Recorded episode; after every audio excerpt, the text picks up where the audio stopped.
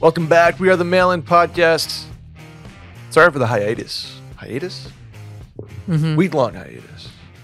I'm your host, Brett Merriman. To my right, the lovely, the um, cheekboned up, I guess is what I was trying to go for there with our new camera setup.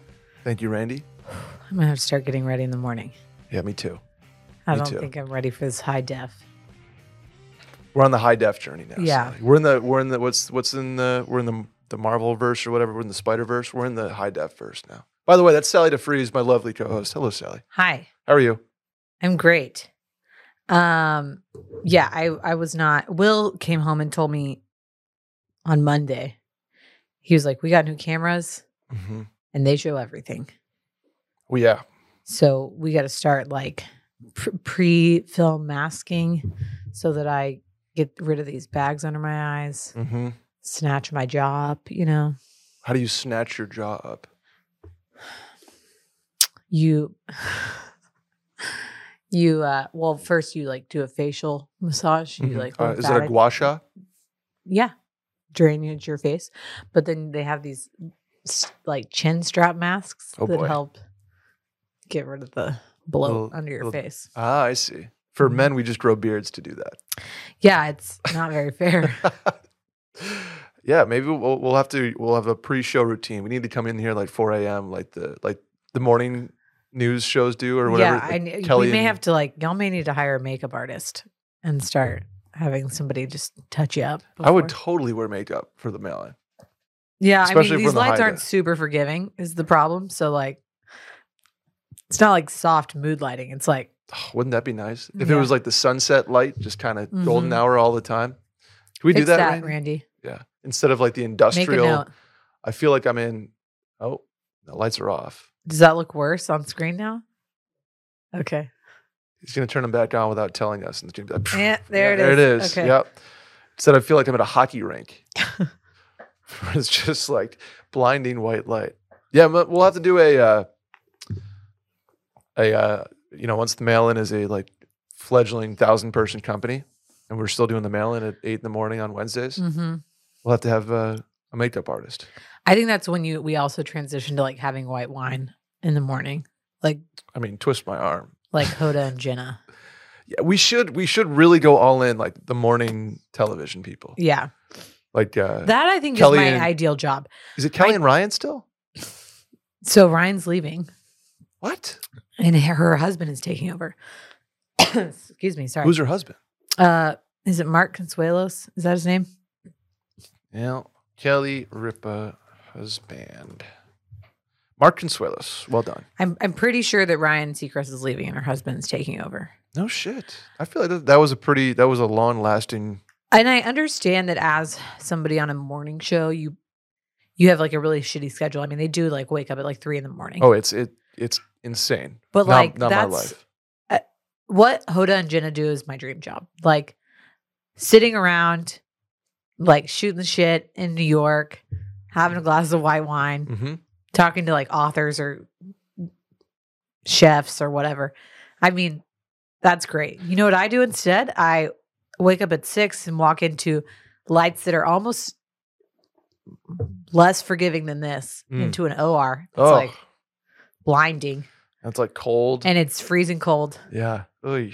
No one wants my opinion about anything. No, no one cares about what I have to say. Maybe there's a lane there. It's it's like uh, just live surgery. People would watch live surgeries for sure because they're crazy like that. Oh And yeah. you just shoot the shit. You talk about current events. Well, you, you know, we do. of I think I've talked about this before. We do a lot of robotic surgeries. Beep bop, boop bop. So does Randy. You've seen the like they did surgery on a grape thing. Yeah, yeah, yeah. The, That's the, what we do. What's it called? Not Damascus. The Da Vinci. The Da Vinci. The little Mhm. little plier. And things. so once once the Da Vinci's like hooked up, they have to it goes dark because then they have to like be able to see the robot, like see the screens and stuff. So I'm literally just like sitting in a dark hole. No one cares. you're in a bunker. Yeah. So I need to figure out a way to make surgery more about me. Hmm Right. Is that why? patient. I'm Is that why kidding. you, you're a big fan of the morning show, right? On Apple TV Plus. we used to watch it? We kind of stopped. Well, there's only two seasons, I think. So Yeah, we started the second season, I think like one episode in, and we just didn't get into it. Will and I have also realized that we have watched so much TV. We were talking about something the other day, and I was like, you know that show we watched, blah blah blah. And he was like, I have no clue what you're talking about. And I was like, it's the guy. I was like, Dave Franco's in it, and he was like, "What are you talking about?" And I was like, "It's the show," and it. I literally was trying to explain it to him, could not remember what it was called. We finally figured it out. Wow. I can't remember the name now. And like that was just a one-off show that we watched for like two days, and we're like, eh, I don't care about this anymore. So you're watching so much TV, you're for, forgetting about TV. Yeah, See, I I famously don't watch any shows unless they're like my top three: Succession, Billions, Morning Show, and For All Mankind. If there's not a new episode of one of those, oh, uh, Outer Banks too. I watched Banks. I watched the season three in two days. So I also like gave up on season two of Outer Banks. I got like a couple episodes in, and I was like, eh. season one's the goat. I mean, it's just like it's national. I mean, you like National Treasure so much that I'm surprised this didn't pique your your interest. They like call me when they add Nick Cage to Outer Banks cast. Okay. Also, the National Treasure show doesn't have Nick Cage in it, right? No.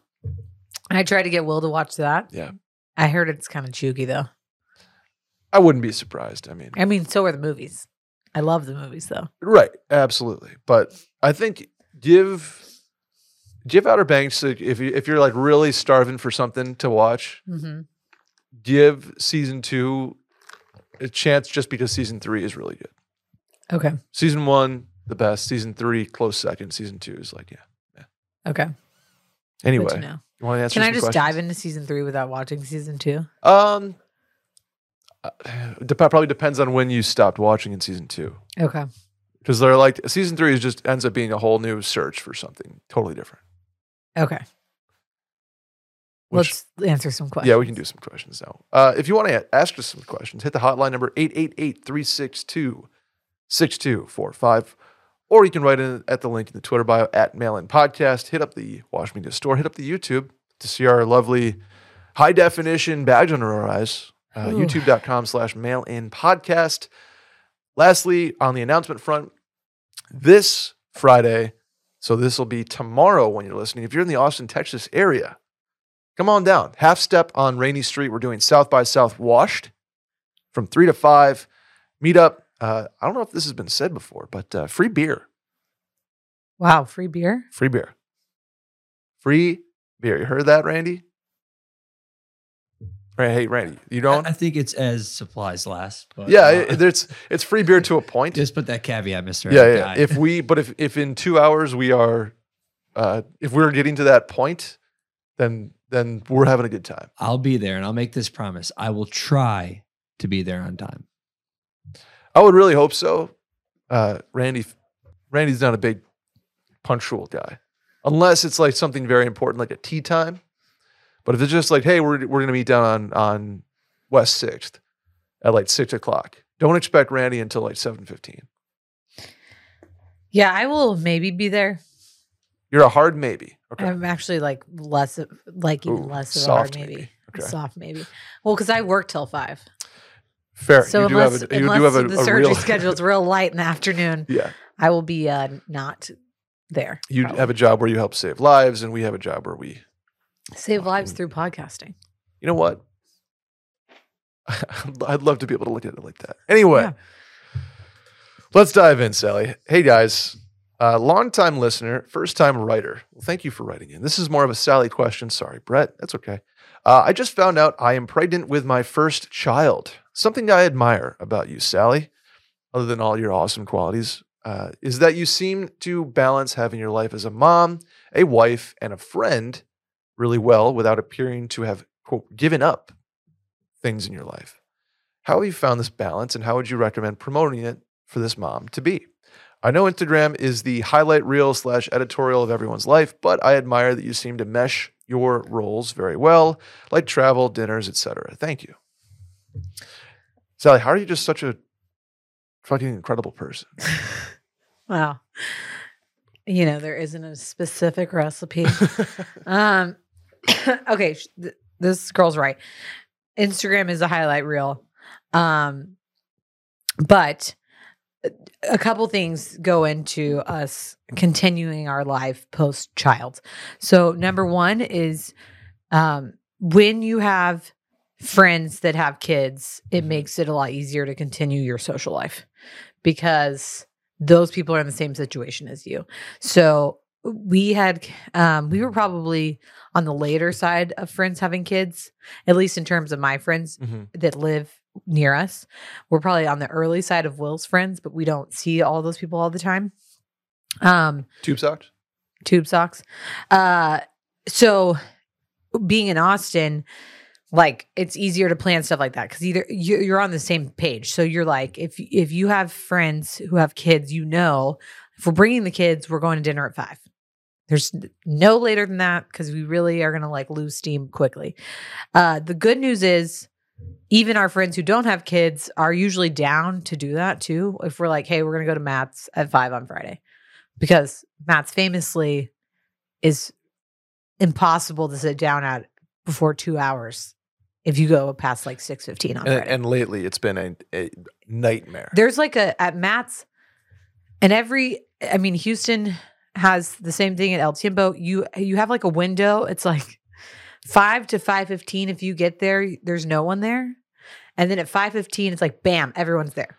Oh, so yeah. you so it's easy to convince people to go with you if you're like, hey, we're gonna like have big group dinner. Obviously, we're hitting the big Mexican food restaurant that doesn't need reservations, but we have to go at this time. And if we go any later, no one's sitting down till nine. Mm-hmm. So, number one, do stuff with your friends who have kids. Same thing, like we have date night tomorrow night with one of our couple friends. They're about to have their third kid. Ooh. Um, and we also know, like, okay, we're getting a babysitter.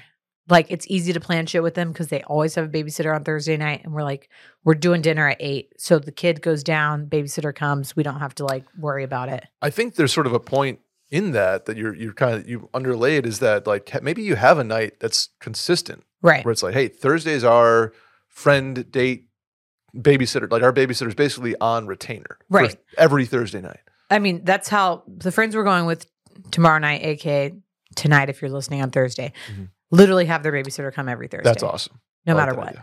We don't do that, although we have tried to do that in the past. It's just I like I don't always want to go out on a Thursday, you know?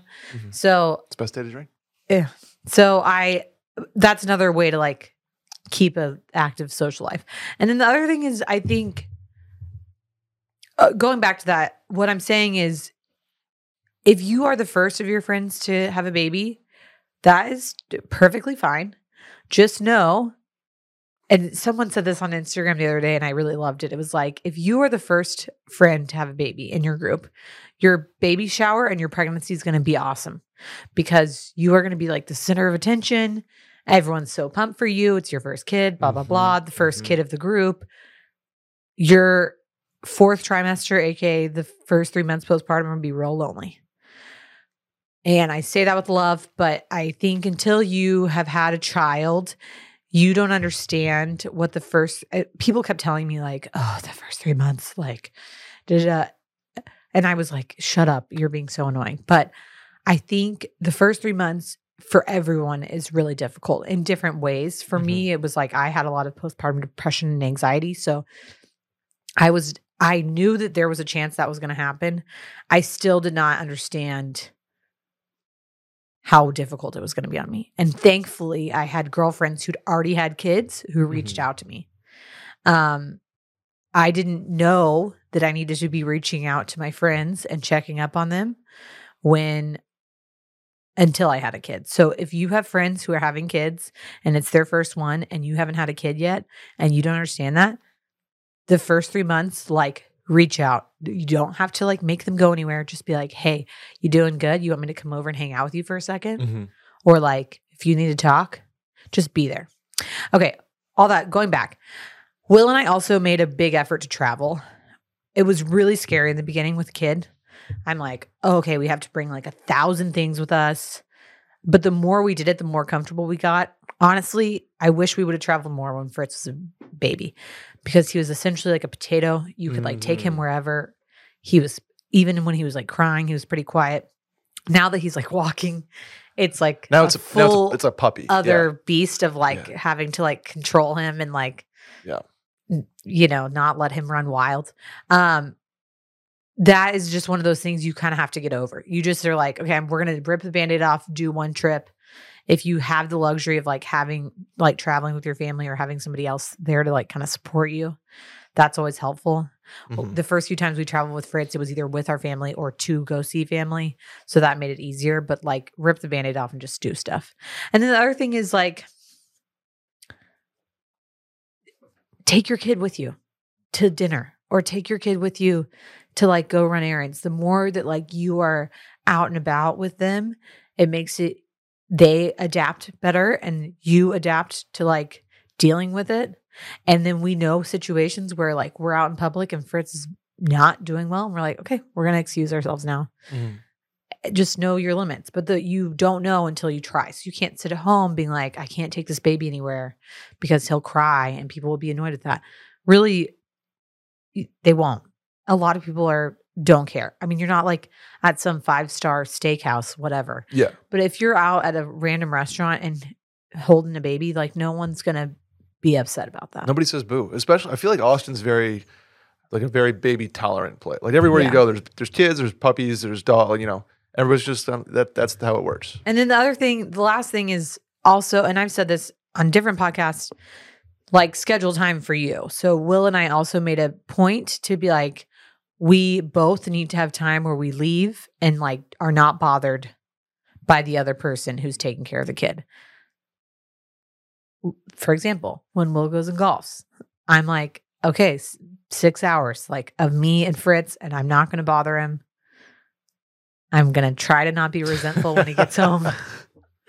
But you have to like give the other person the opportunity to leave and don't do like a tit for tat situation was- where you're like, Just about to ask, like, do you do you? Is there like a tally on that? no. like, and system? uh, we have tried to be really cognizant of that to Yeah. be like, okay, I'm not.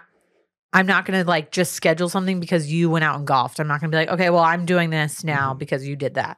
Just make time for yourself and do things you want to do with your friends and don't be apologetic about it because the other person gets time to take care of the kid. Mhm. And the more you do it, the again, the less it, it becomes like a big deal. So like as I, it was really hard for me to leave. I felt like it was easier to for Will to leave in the beginning because I was like I have to be at home, I have to be breastfeeding, I have to be with Fritz, I have to do this. And the more I left, I was like Will's absolutely fine by himself with Fritz. He does not need help. He's his dad. He can figure out how to change his diaper and give a bottle. He's not an idiot. He's actually a really amazing dad. He's totally doing fine. I don't need to check up on him. Mhm. So the more I did that, the easier it got to leave. And same thing for Will. And then we just stopped asking each other for permission. We just put it on a calendar, Mhm. being like, hey, on Tuesday, I'm going out with friends. You've got the baby. Or if you want to go somewhere, get a babysitter. Yeah. Boom. But it takes work. Yeah. And I, I'm sure trial and error is always a part of that too. So work and it's a lot of a lot of trial there.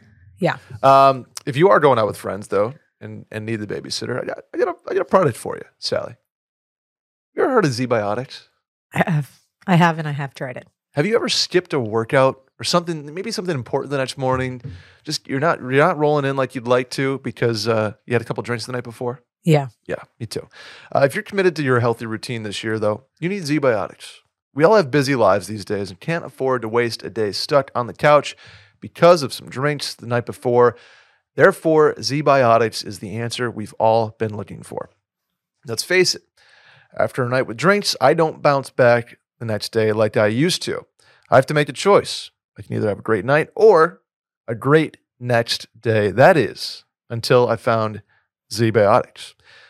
ZBiotics is a pre-alcohol probiotic. That's the world's first genetically engineered probiotic. It was invented by PhD scientists to tackle rough mornings after drinking. Sally, here's how it works. You're a science person, right? Mm-hmm. I got some science for you. Okay. Ready? When you drink, alcohol gets converted into a toxic byproduct in the gut. You know what that byproduct is? I know you're going to try to pronounce it. Acetyl acetaldehyde. Acetaldehyde. That's close. I didn't know this, by the way. I did not know that that it was the byproduct and not dehydration Mhm. that is to blame for feeling rough the next day. Yeah. I I thought it was dehydration. Well, how about this byproduct that's in your gut that is nasty, and you don't you don't react well to it? Yeah. ZBiotics uh, produces an enzyme to break this byproduct down.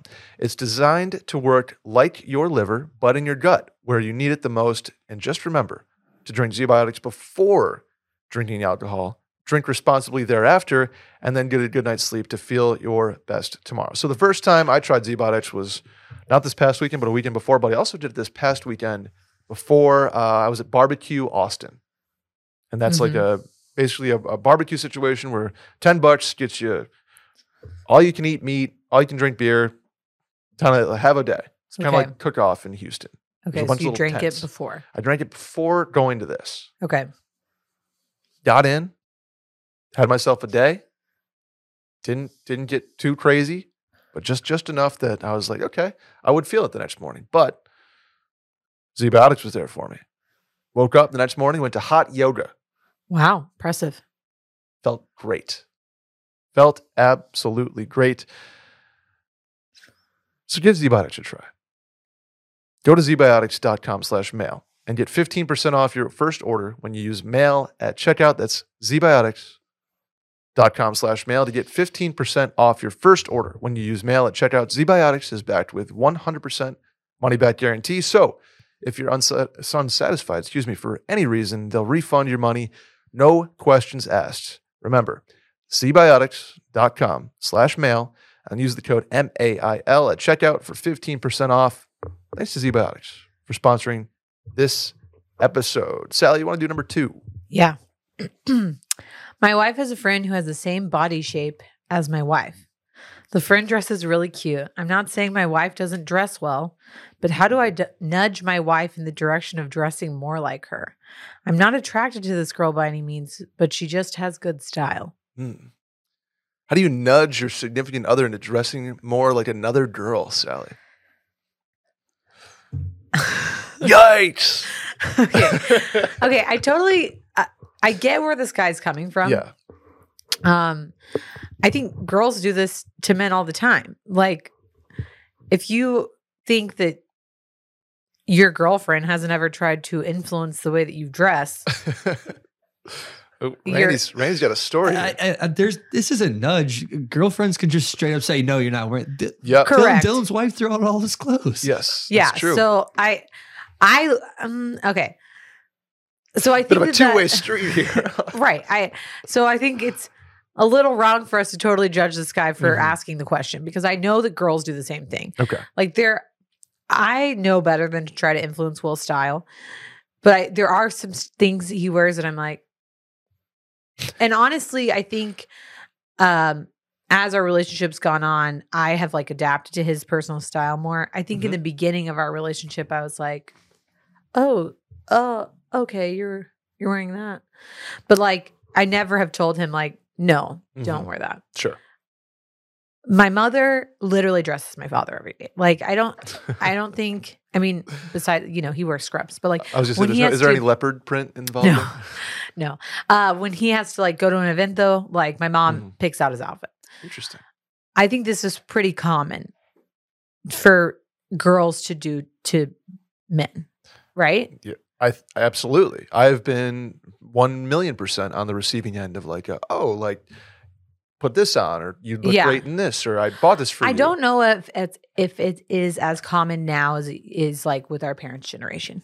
You know what I'm saying? Because I feel like men now have are like a lot more influenced to have their own personal style and Mhm. take influence from other places. Whereas like you know because of social media and things like that. Um, whereas like It's my not gray- dad, Gray suit, blue suit, gray right, suit, like blue suit. didn't know what to wear Mhm. unless my mom was like setting it out on the bed for him. um, so I'm not saying this guy is wrong for maybe it's just worded a little interestingly. Right. I think there's like a kind of the approach part of it is like, hey, dress more like her, and she's your friend. Like, I think that's a little bit of a, I don't know, not gray area is the wrong word, but I, I see how that can get dangerous. Personal that Yeah. I think um trying to change someone's style. And I, again, I say this as it can sound hypocritical coming from me. I've never tried to change Will's style. So, Mhm. but like, I think, um, here's what I'm going to say. If your girlfriend, wife, is it his wife? Did I say wife? Uh, his If your wife, wife yes. is like maybe wearing stuff that's not flattering for her, or she's like always kind of sloppy, or like always in workout clothes, and her Yeah. friends are always like done up.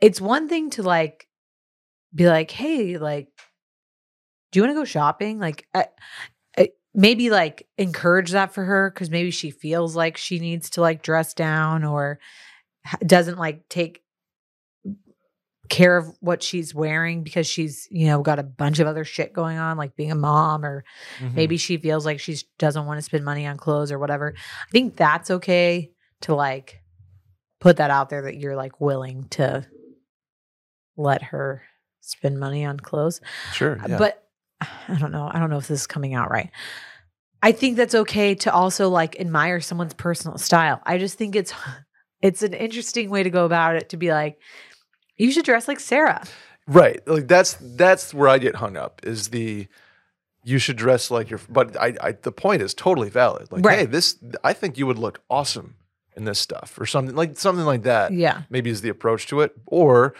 you just say, like, hey, I found this Instagram. I think you'd really look good in this kind of style or stuff. Or can I can I buy something for you? Or can I try some? You know, like I don't I've never tr- I've never tried this myself because of the probably the stigma of like, hey, put this on, it would Yeah. look great, you know, sweetheart. Uh, But Yeah. I, I don't I don't know how to approach I don't know. it. It feels it feels weird having a guy, and I know that's totally like hypocritical, Mhm. but it feels weird having a guy be like towards a girl, be like, "You should do this." Although I have told Will all the time, I'm like, I'm trying to.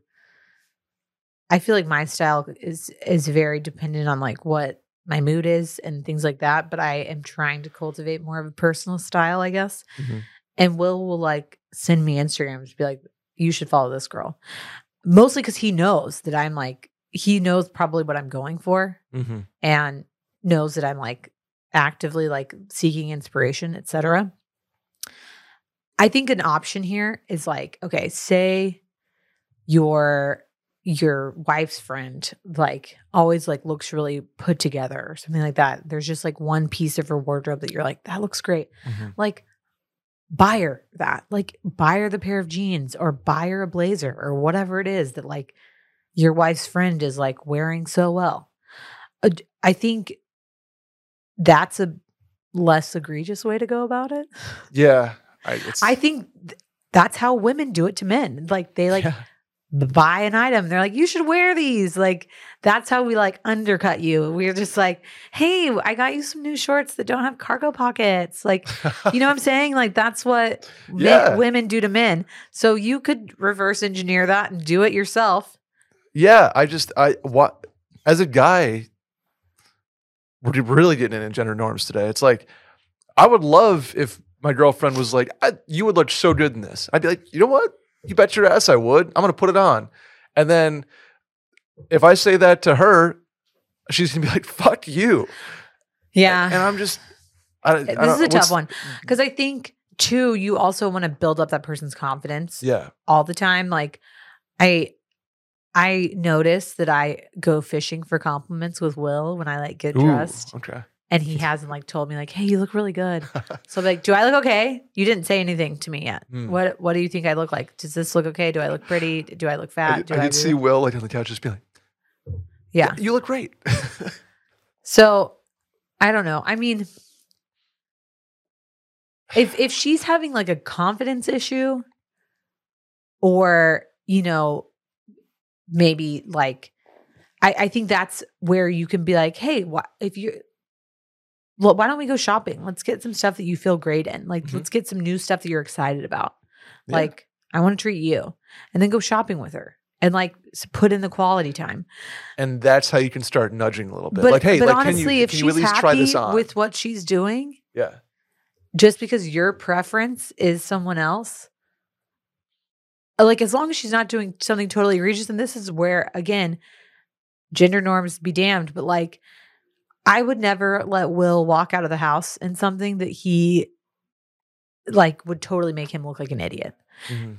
And uh, vice versa. I think if I was like wearing something that was just like totally obscene or didn't fit well, like that's where our relationship and any relationship where you like love and trust each other, like if I buy a dress and I like try it on him, like I already kind of know, Mhm. like, okay, this isn't the best fitting. And Will's like, I've liked other things better on you. It's a good way to go. Yeah. You know what I'm Yeah, saying? yeah. I'm like, okay, you're right. Yeah. And I you have to kind of leave the pride at the door and you can't be like, okay, so you're saying I'm ugly. Like that's not what they're saying. Uh-huh.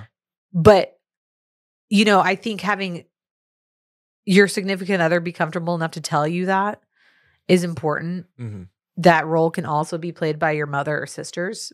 And unless like a significant other has to be a little more tactful because your sister will just be like, I can see your uh, love handles in that. It's not great. You know what I'm saying?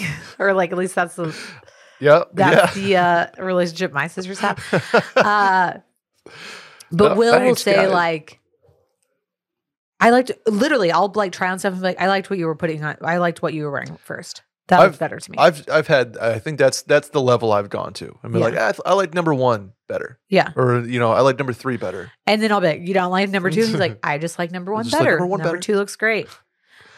There's you still have to remain like keep the tact, but also encourage confidence. Mhm.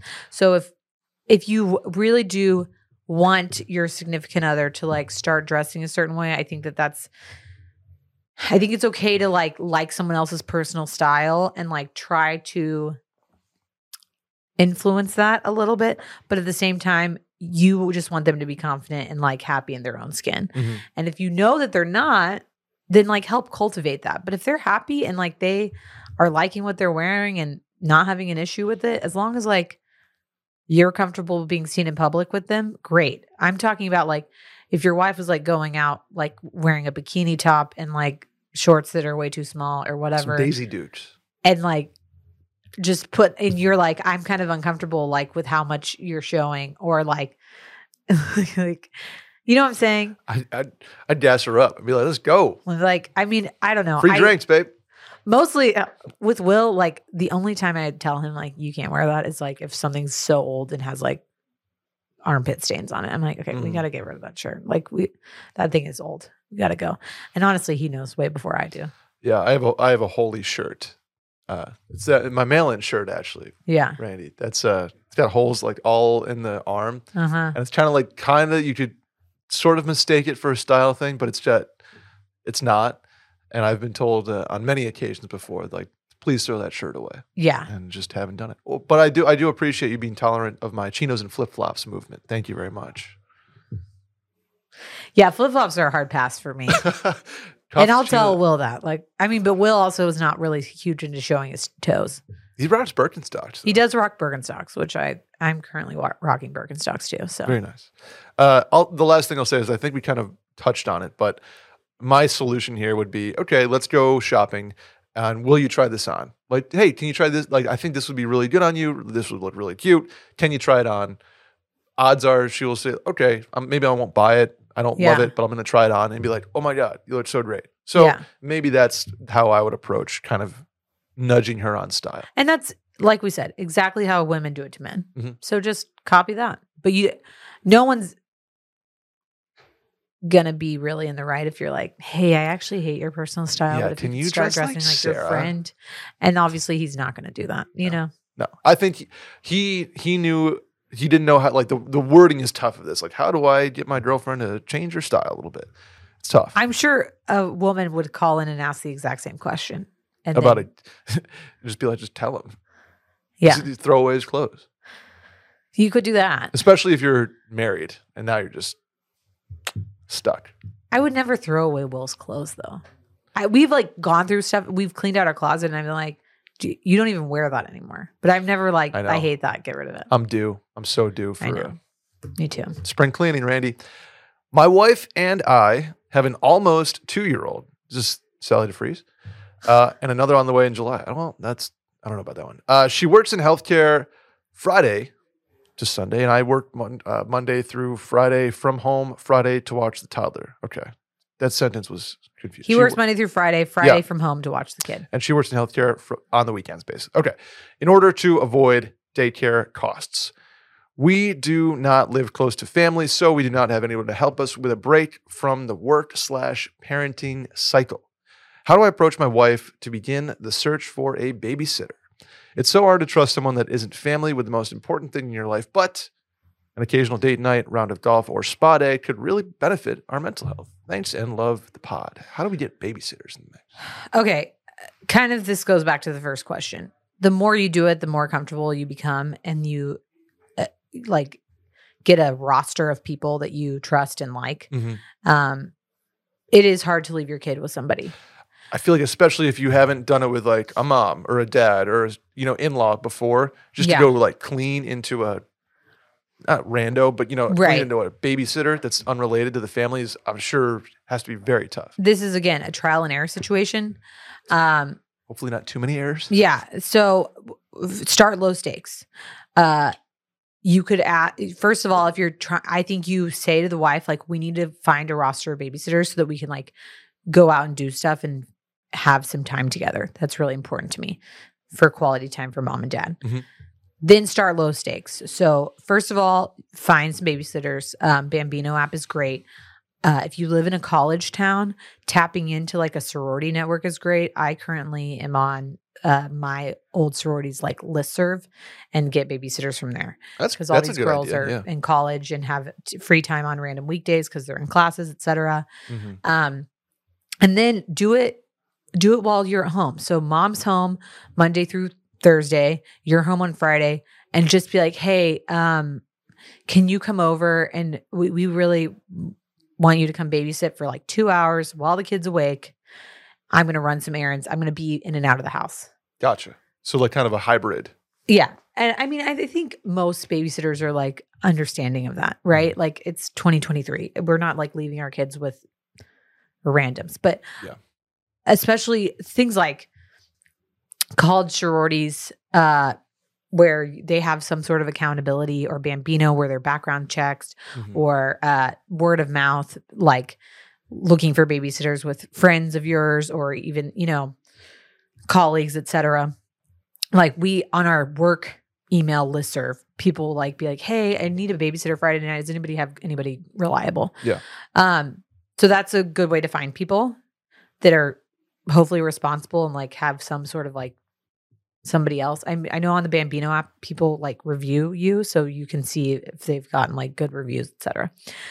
Then do something low stakes, so you're you can be in and out of the house, so you can kind of like check and see how things are going. For me personally, I like my biggest struggle with leaving Fritz with new babysitters is not like me trusting them. It's like I feel bad because Fritz is going to be pissed because he's really in a mom stage right now where he's like, I need mommy all the time. And when he watches me leave, he loses his mind. Mhm. But then he gets over it. And I, Will's like, you've got to let go of that. I think too, for first time parents, that's harder. People who have like two kids don't give a shit. They're like, we're paying them and Uh-huh. they're going to learn how to, they'll be fine. We're paying them a good amount of money per hour. They're there for three hours. They can figure it out for three hours. And if the kid cries the whole time, they cry the whole time. Like, it Yeah. is what it is. You so start low stakes, and then as you find people you trust, then you can start like moving on to like a date night. Uh, again, leave leave them at home with the kid while the kid's napping or already in bed, so that they don't have to do anything. Start there. And then you can like work up to like, okay, now you're gonna like you've babysat for us a couple times. Now you get to do a bedtime routine, which is like more of a involved thing than just coming over while your kid's already sleeping. Um, and then also, once you find people you like and trust, likely they have friends who, like one of our dog sitters, who also is a babysitter now, wor- lives with three other girls. And she's like, oh, any of those girls are great. Mhm. And now all of those girls have babysat for us. So you just have to like dip your toe in, do it slowly. If you if you have someone who babysits for you and you're like, I don't, they just didn't do it for me, you don't have any obligation to them to keep calling them. No. And just keep finding someone new. I mean, it feels scary, especially because it's your kid. But I have never we have had a ton of babysitters, a ton of dog sitters, and there are people that I like really loved, and there's people that I've been pretty mad about. We've never had a situation that was like, this is completely unacceptable and I'm not okay with it. Right. You Yeah. How did you, as a mom, first be like convinced whether it was Will or like how did how did somebody say like, hey, it's Fritz is gonna be fine for two hours? I think it took other moms telling me that. Okay. Uh, Uh, in the beginning, I was I was more anxious because I was like, I don't want Fritz to be bad and the babysitter to have a hard oh, time. Oh, interesting. Okay. and it was, one of it my was friends, less about like leaving him and more like right i was like cool what if he's the- like kind of a jerk or like cries the whole time or whatever and my girlfriend was like you're paying them They're, that's their job like right.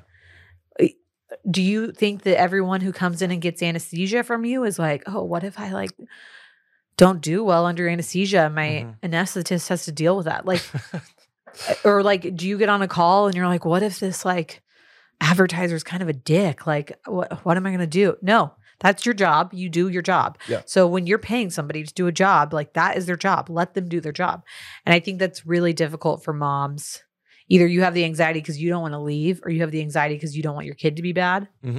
Sure. and obviously this all comes with the caveat of like you know your kid well if your kids are like eight and ten and they're total dicks then that's like on you but like Yeah. if your kid misbehaves one time or gets upset or cries like they're a kid and anybody Yeah. who's babysitting knows that that comes with the territory It's not their first rodeo. Yeah.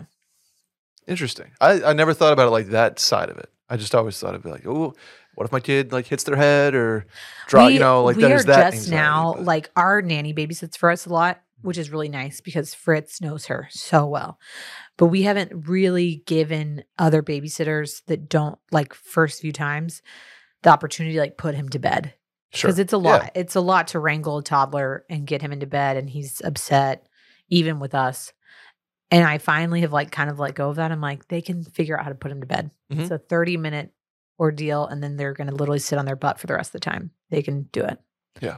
it'll be fine Uh, you know what I could do? What I could go for right now because I forgot this morning.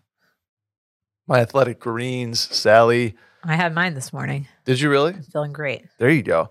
Athletic Greens is a scoop of 75 high quality vitamins, minerals, whole, for, whole food sourced superfoods, probiotics, and adaptogens. Oh my goodness. To help you start your day right. This special blend of ingredients supports your gut health, your nervous system, your immune system, your energy, recovery, focus, and aging. All of the things, like I said, morning routine. Not this morning. I totally just just absolutely slipped my mind. Probably because we had to get in here and do the mail-in podcast. Um, but it's it's just been a part of my life for months now, and I feel I feel better about myself each time I have athletic greens because I know I'm starting my day with something that is boosting my health. Mhm. Right? It's like a routine. is kind of like making your bed. You know what's in it. You know it's good for you, and you know you're starting your day like like empty stomach with it uh-huh. just makes me feel like okay, I got something going for me. Like check it off the like list a, a, a win to start the day. I want to know before I walk out the door. Yeah. with athletic greens. Not today. I'm I'm I was O and O. but you still have time to add it in There's still time, and I'm doing yoga today again. So I'm I'm gonna I at least have one win planned. yeah Uh, Sal, you're an athletic greens fan. i am What would you say your favorite part is? I honestly feel like when I take it consistently, I have said this in the past couple weeks, but multiple people have commented about how good my skin looks. Mhm.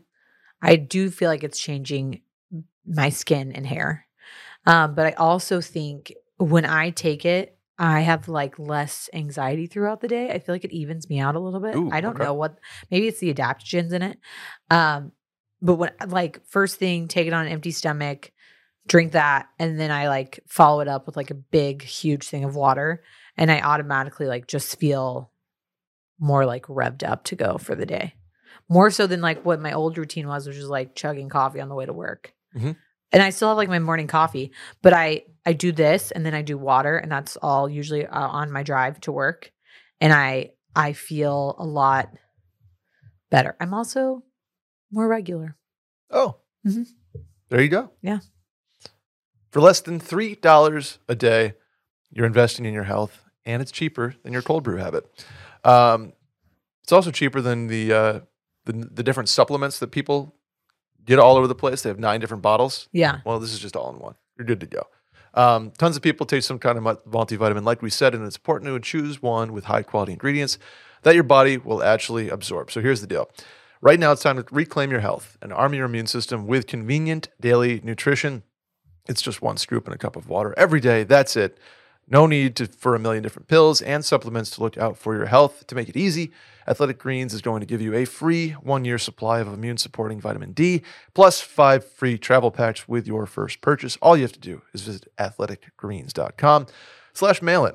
Again, that is athleticgreens.com slash mail in to take ownership over your health and pick up the ultimate daily nutritional insurance.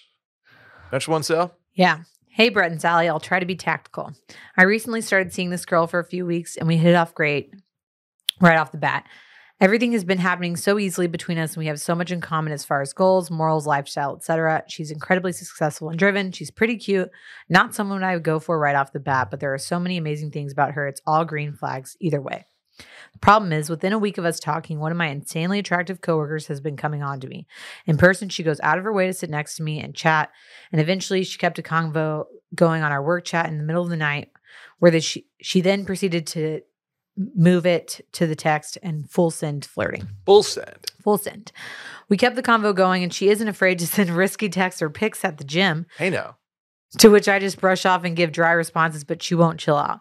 I'd be lying if I said I wasn't interested, but things with girl A are too great to mess them up. Girl B from work is also younger, on the same client, but a different team, and seems very toxic. So, all the reasons I wouldn't want to pursue her anyway. How do I abort and just friend zone her and continue working in close proximity without this girl escalating or blowing up on me?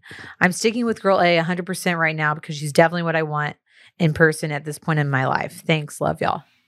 How does he friend friend zone his coworker? For the friend zone, can't. No, I'm just kidding.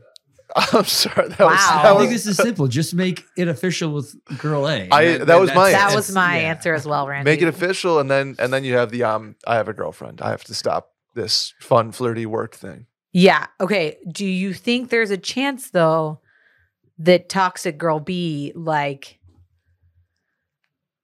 blows up at him and is like, "Well, then why have you been letting me like send you like? Absolutely, there's a chance for that. Yeah.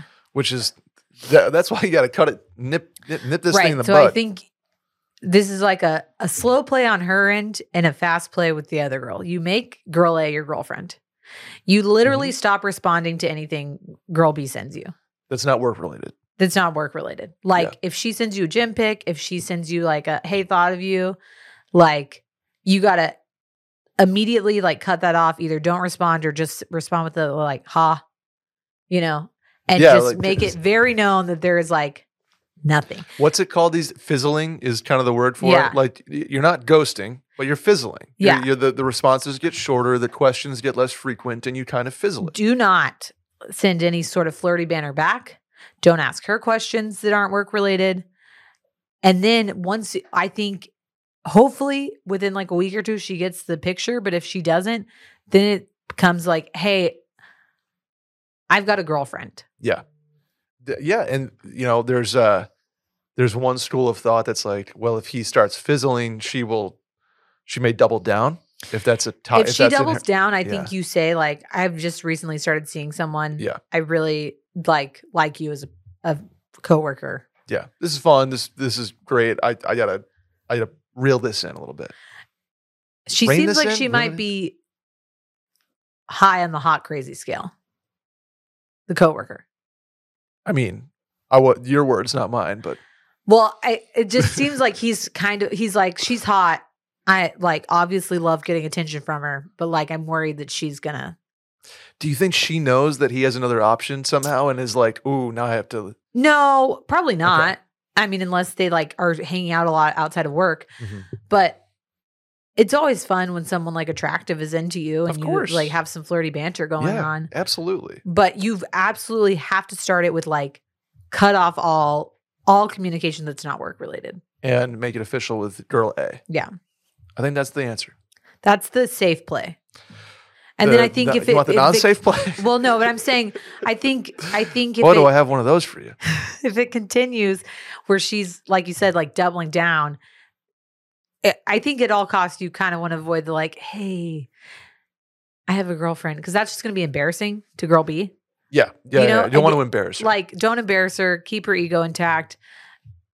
Uh, you don't need to like upfront be like, hey, like I have a girlfriend because that's just going to feel kind of unsolicited on her end and be like, wait, what? Like, yeah, I'm not. Maybe I'm just like laddie and full of banter on her end, you know. And she's like, I wasn't even like trying to pursue anything with you. yeah, This yeah, yeah. How I She's, am you're with like, wait. She's like, wait, what?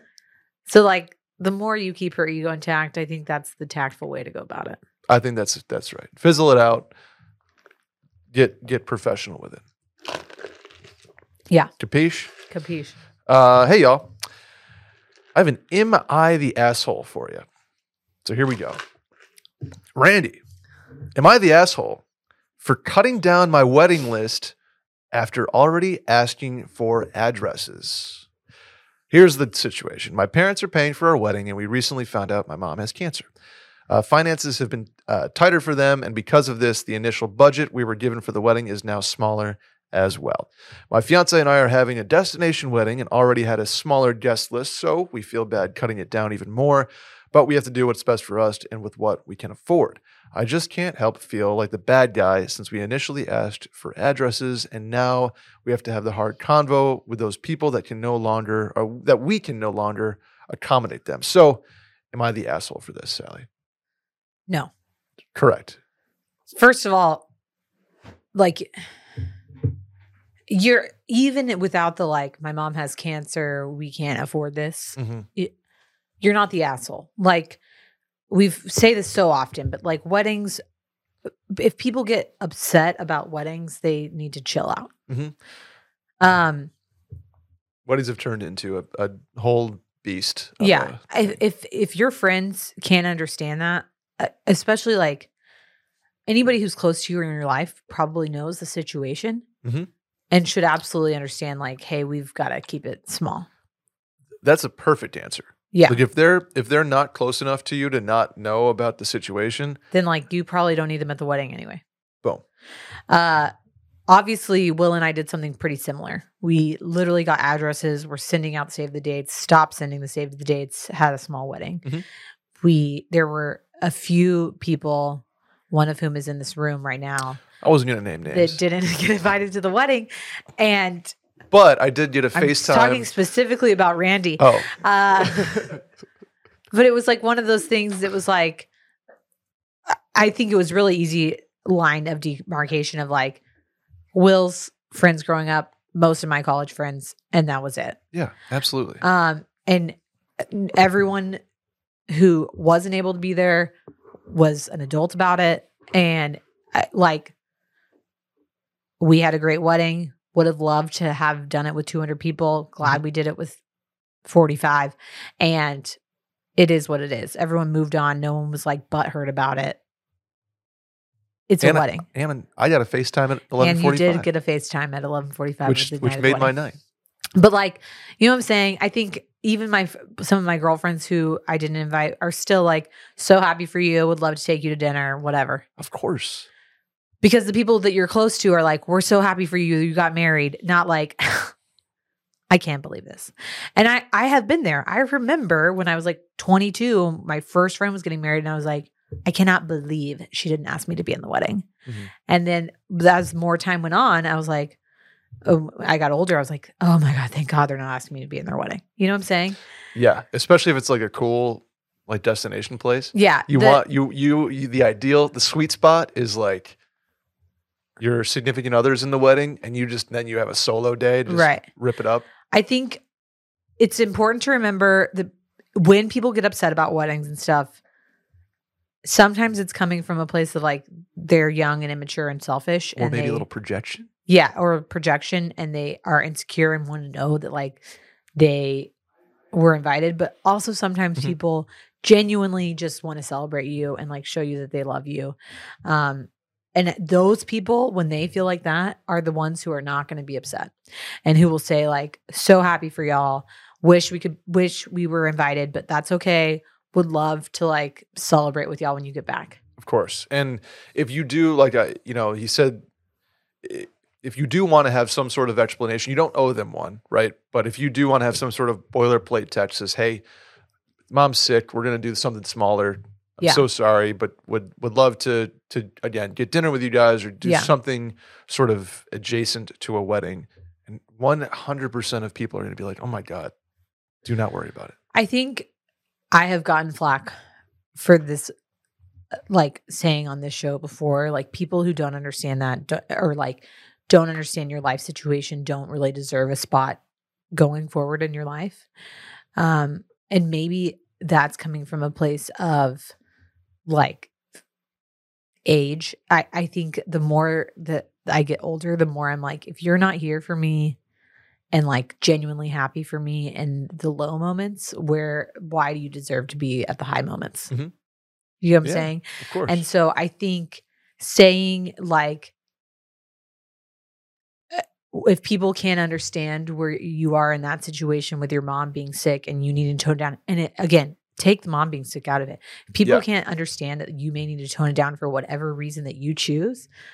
Maybe they don't deserve to be there later on when you're having the happy times. Yeah, and that's that's a that's a perfectly succinct way to put it. Just no, you don't need a reason. Yeah.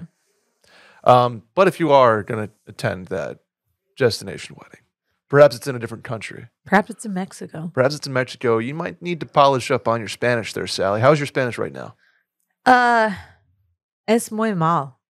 Not not very good. yeah. Not very good. It's oh, I I know un poquito palabras en español. A couple words in español. Uh, una más cerveza, por favor, There you go. señorita. For most of us, learning a second language in high school or college was not exactly a high point in our academic careers. Four years of French, Sally. Basically, I can point and shoot. Like bleu, blanc, Randy. Okay. What? What's so funny about that? That's- You didn't even say words. You just went bleh bleh. bleu, Clearly, the French is not going well. blanc. This is white, blanc. I think you could use some Rouge. Babbel. I could use some Babbel.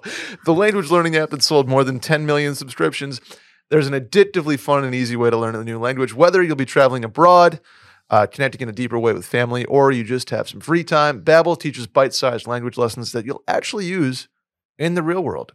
Babbel's 15-minute lessons make it the perfect way to learn a new language on the go, uh, and their teaching method has been scientifically proven to be effective.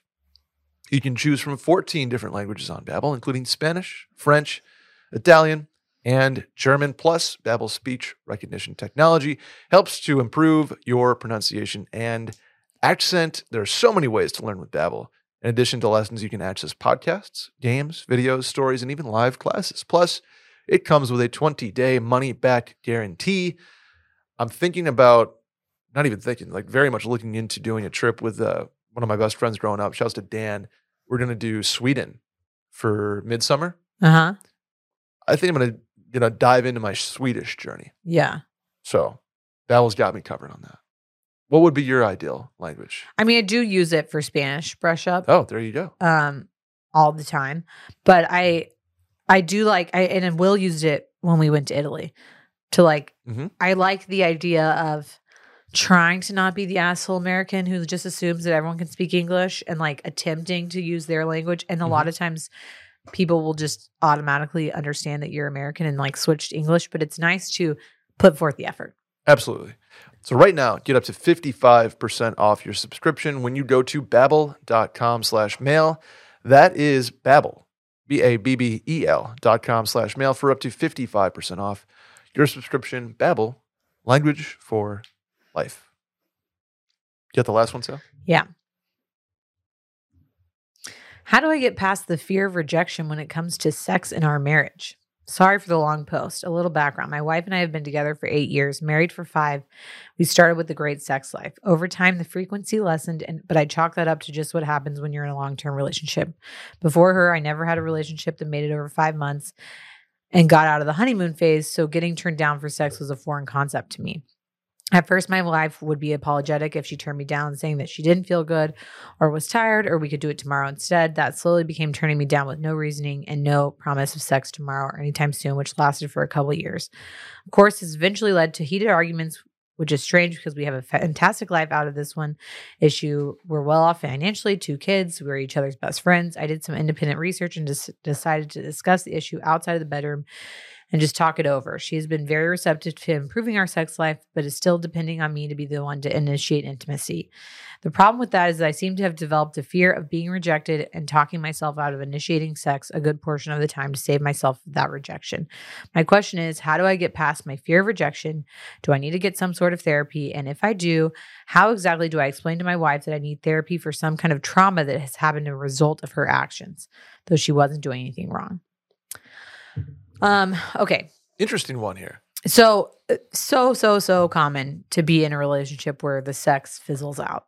I mean, I kudos to everyone who does not go through a lull. Mhm. And kudos to the people who do. I, I don't know that I've ever heard of a relationship that hasn't gone through some sort of I lull. in think sex. it's ex- basically 100% common. Ex- unless it, what this guy's saying, you're in like a few month relationship, you never hop out of the like want to have sex like rabbits phase, Mhm. and then you just don't get to the point where you're like we're comfortable with each other. Sure. that happens in every relationship. You get comfortable, you become better friends than you do lovers. And there, that's all phases in a relationship, especially in marriage. Uh, it sounds like they have already addressed this problem. I think his actual issue is the like, we're gonna work on it, but I still am the one initiating it. Mhm. I think it's absolutely okay to seek therapy. I think it might even be better if you could go together. Yeah. Um, because maybe there, everyone is. The thing about sex in relationships is everyone's at a different point in their lives. So even if you are, even if this guy's having the like fear of rejection, his wife may have something else going on. Like she may be at a point where she's like not feeling attractive or not feeling her best physically or stressed or whatever it is that's keeping her from initiating.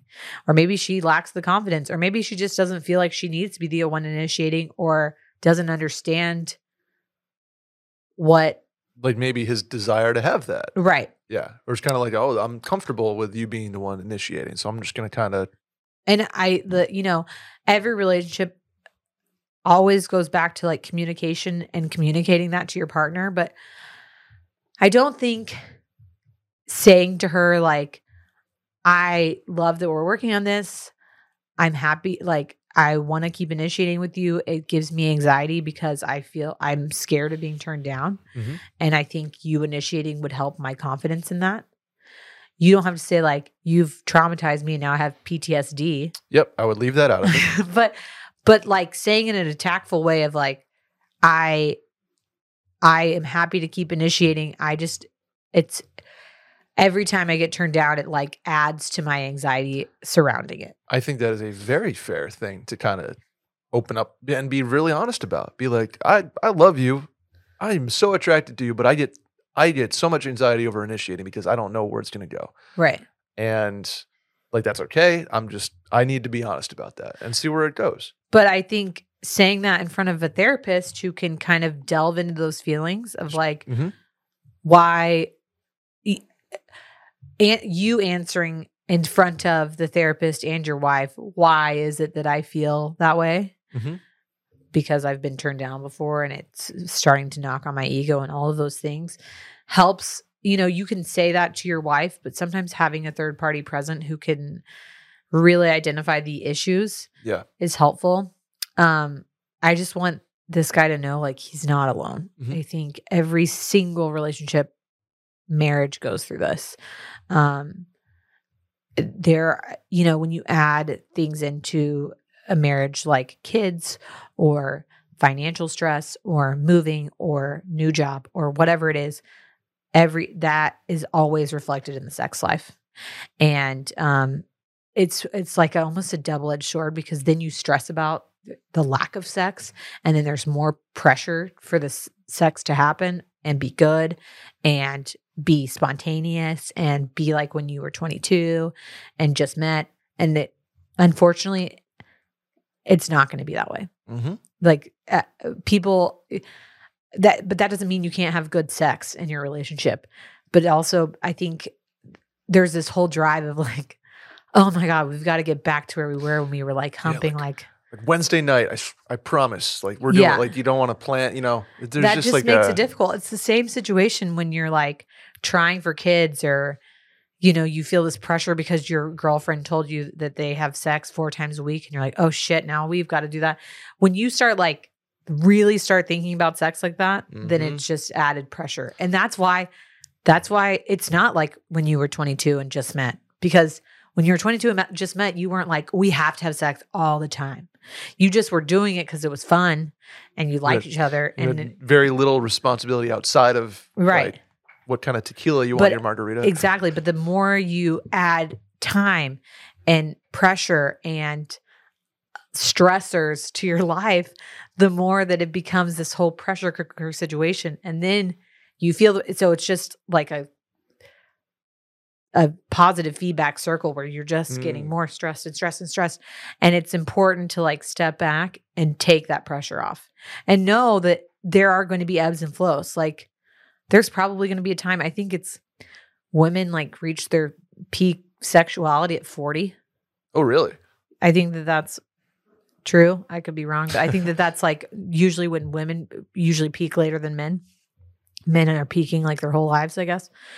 And I, there's probably going to be a point in their lives where like the kids are grown, they're like doing baller shit, and they're just having sex all the time. And then we then we re- Because re- the really pressure's rever- off. Yeah, You know what I'm saying? Yeah. And so it's it's totally okay to be in this spot.